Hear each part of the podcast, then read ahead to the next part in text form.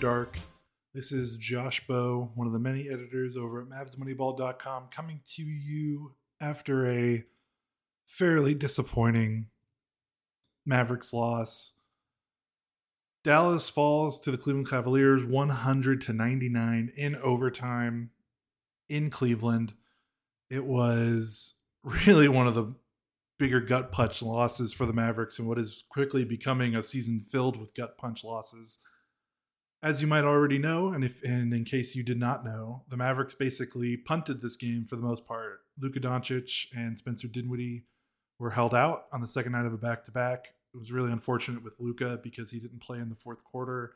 Friday night in the blowout win against the Trailblazers, he played 29 minutes and uh, as and Cleveland has the largest contingency of Slovenians in the United States of any American city.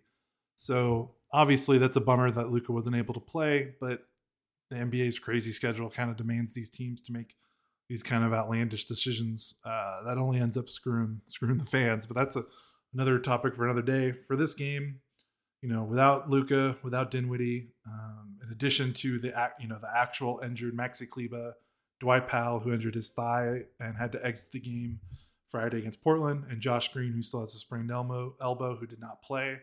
That's five major rotation players and a Mavericks rotation that's really like eight, eight.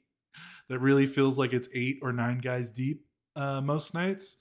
Um, that's two starters, and uh, that's three starters, and then your two probably two most important pieces that come off the bench.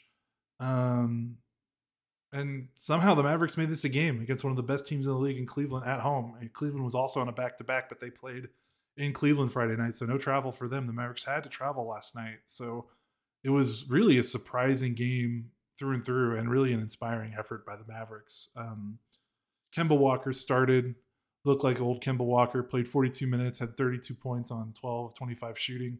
His three ball was a little off, four of 13, but he was really good getting in the paint. He had seven assists, two turnovers he was basically the Mavericks offense. Um, the Mavericks basically just were like, okay, Kemba's Luka, and let's let him run a high pick and roll and dribble the ball for 20 seconds and hope he figures it out. And he did for most of it, uh, most of the game. Uh, really credit to Kemba, who really hasn't played much this season. Um, you know, he hasn't really gotten into a bunch of games outside of the 20 minutes he played in that Chicago loss when, you know, again, another game where, where uh, a lot Luka was sitting. So Kemba hasn't really been a big fixture in the rotation when Luka is healthy. So I don't know. We'll have to see if this type of performance is going to change things up when Luka returns uh, next week. Um, other than than Kemba, it was Christian Wood. Those two were dynamite in the pick and roll. Wood had a monster game, 26 points, 14 rebounds, two assists, two steals, two blocks, only one turnover, nine of 18 shooting. Again, his three point shot was a little wonky as well, five of 13 from the floor. Uh, those two guys were it. I mean, the Mavericks only scored 99 points, uh, and those two guys uh, combined to score 58 of the 99 points.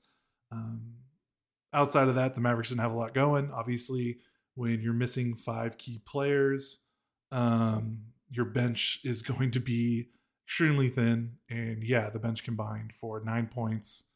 Um, Jaden Hardy did get some minutes. He got 13 minutes. Unfortunately, missed all five of his field goal attempts. Uh, didn't look particularly great, but at least he got some time in like meaningful time, not not just uh, garbage time. So it's good to see him get some minutes. Uh, Theo Pinson got first quarter minutes. He missed all of his shots. Uh, kind of goes to show why he has the role that he has, which is you know just kind of like the team uh, cheerleader in a way. And I don't really mean that mockingly. Like the Mavericks really respect Theo, and he brings an energy to the bench uh, that can't be replaced. It feels like. Um, so, you know, JaVale McGee played seven minutes, didn't look great defensively, scored four points. Frank Ntilikina played 22 minutes, one of six, three points, had a really bad uh, possession. I think it was an overtime where he kind of mishandled a pass cutting to the rim from uh, from Kemba. I mean, the bench only made three shots total. Um, that's not great. Uh, it really took away from, like I said, an extremely inspiring performance by the Mavericks. They should have lost this game by a million points, considering the conditions.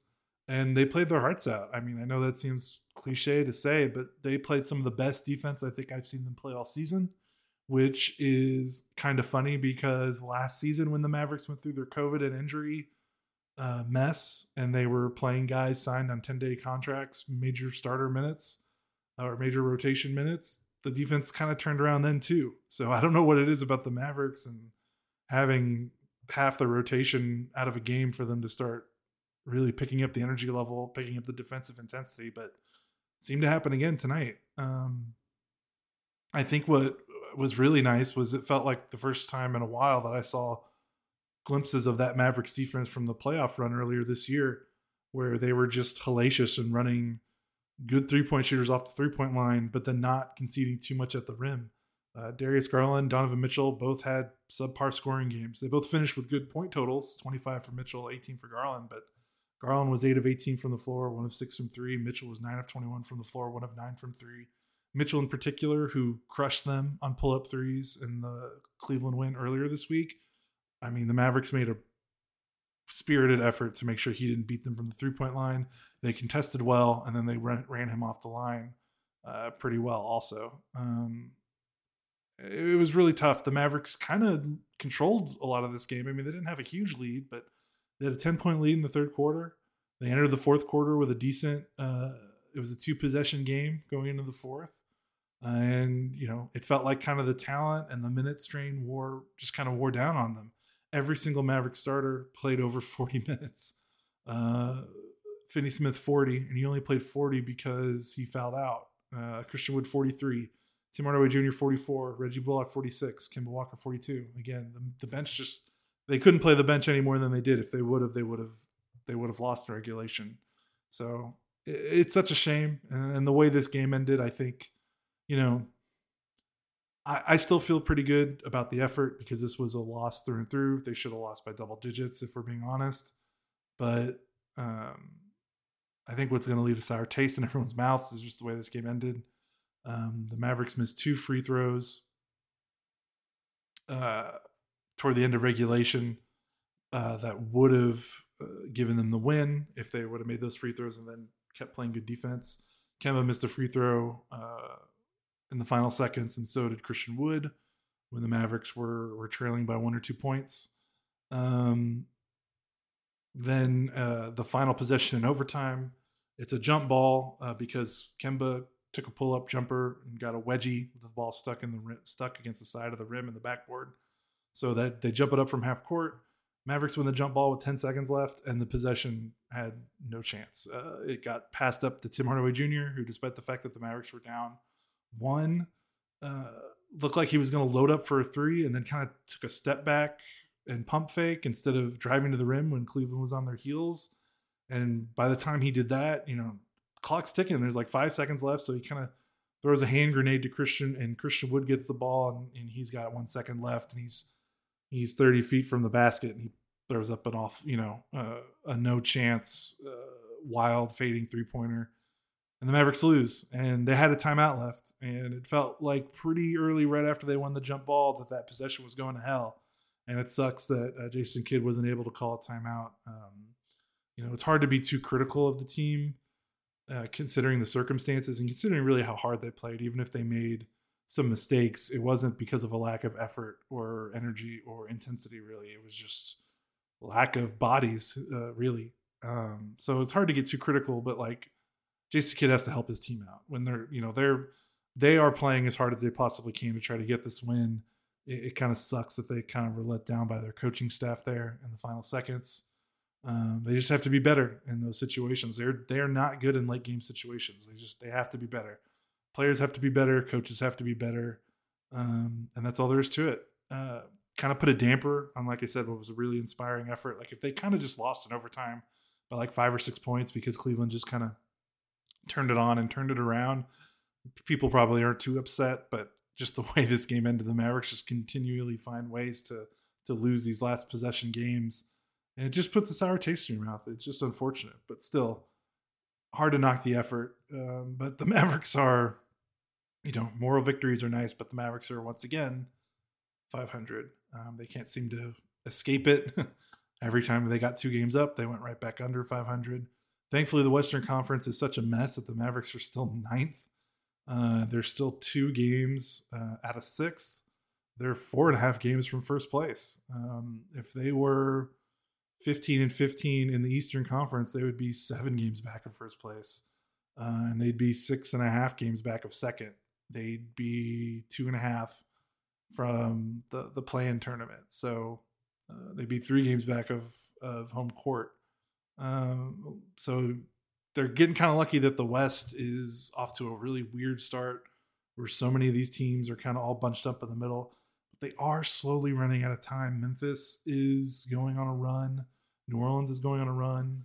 Uh, Denver's going on a run. These teams, those three teams, are starting to pull away from the pack just a little bit. Sacramento, Portland, Phoenix, the, like these teams, the top six, um, all of the teams in the top six, except for Phoenix, are six and four or better in their last ten. So you know these those teams are starting to put it together, and if the Mavericks can't find a way to get away from 500, they might be looking at a spot in January where you know they're not two games back to get out of the plan. They could be four or five. So the Mavericks desperately need to go on a run here. You know they still have time because the West is weird, and Golden State just lost Steph Curry for like uh, a couple months because of a shoulder injury. So you know that's one team that you can maybe cross off the list in, in terms of worrying about for the next couple weeks. So they, again, they get a good break, but they just have to start turning around. They're you know moral victories are nice again, but they just they need to start stacking wins. And unfortunately, uh, this game started a uh, fairly long road trip for them. The Mavericks are terrible on the road. They play um, three more games on the road, two back to back against Minnesota, Monday and Wednesday next week. And then they finish it out Friday uh, against Houston. Um, Minnesota is just a mess of a team. They're four and six in their last 10. They're actually 10th. They're below the Mavericks. So Mavericks have an opportunity there, but there's still enough talent on that team that you're you're a little scared. Um, even the Mavericks, the Mavericks are three and ten on the road. It's just, uh, it's a it's a shame. Uh, and then Houston, they've already Houston's already beaten the Mavericks once, so they can't uh, can't take you know can't be too uh, too confident going into that one. They need to be able to take care of business. So not really much else to say. Uh, Kirk couldn't join us because he's his internet is basically uh, blown up. Uh, I don't think it's going to get fixed till maybe Monday or Tuesday of next week. So you might be hearing uh, more for me uh, if this doesn't get fixed soon. But thankfully, the Mavericks don't play another game till Monday, December 19th. So maybe it'll be fixed. Um, so otherwise, we're just going to get out of here. Um, recap stats are going to be up on the site if you want to check out some more post game coverage and we'll have more stuff uh, up on the site across the weekend as we get ready for uh, a pretty pretty important uh, three set of games next week. All Western Conference teams. Then they play another Western Conference team, Los Angeles, on Sunday, December 25th, the Christmas game. So really important four game stretch here for the Mavericks to to make some move, make some moves up the Western Conference standings. So again, I'm Josh Bowe for MavsMoneyball.com. You've been listening to Mavs Moneyball After Dark. Again, Mavericks lose 199 to the Cleveland Cavaliers. Mavericks are now again back at 500, 15 and 15. They play again Monday night, December 19th at Minnesota. And we will talk to you guys later.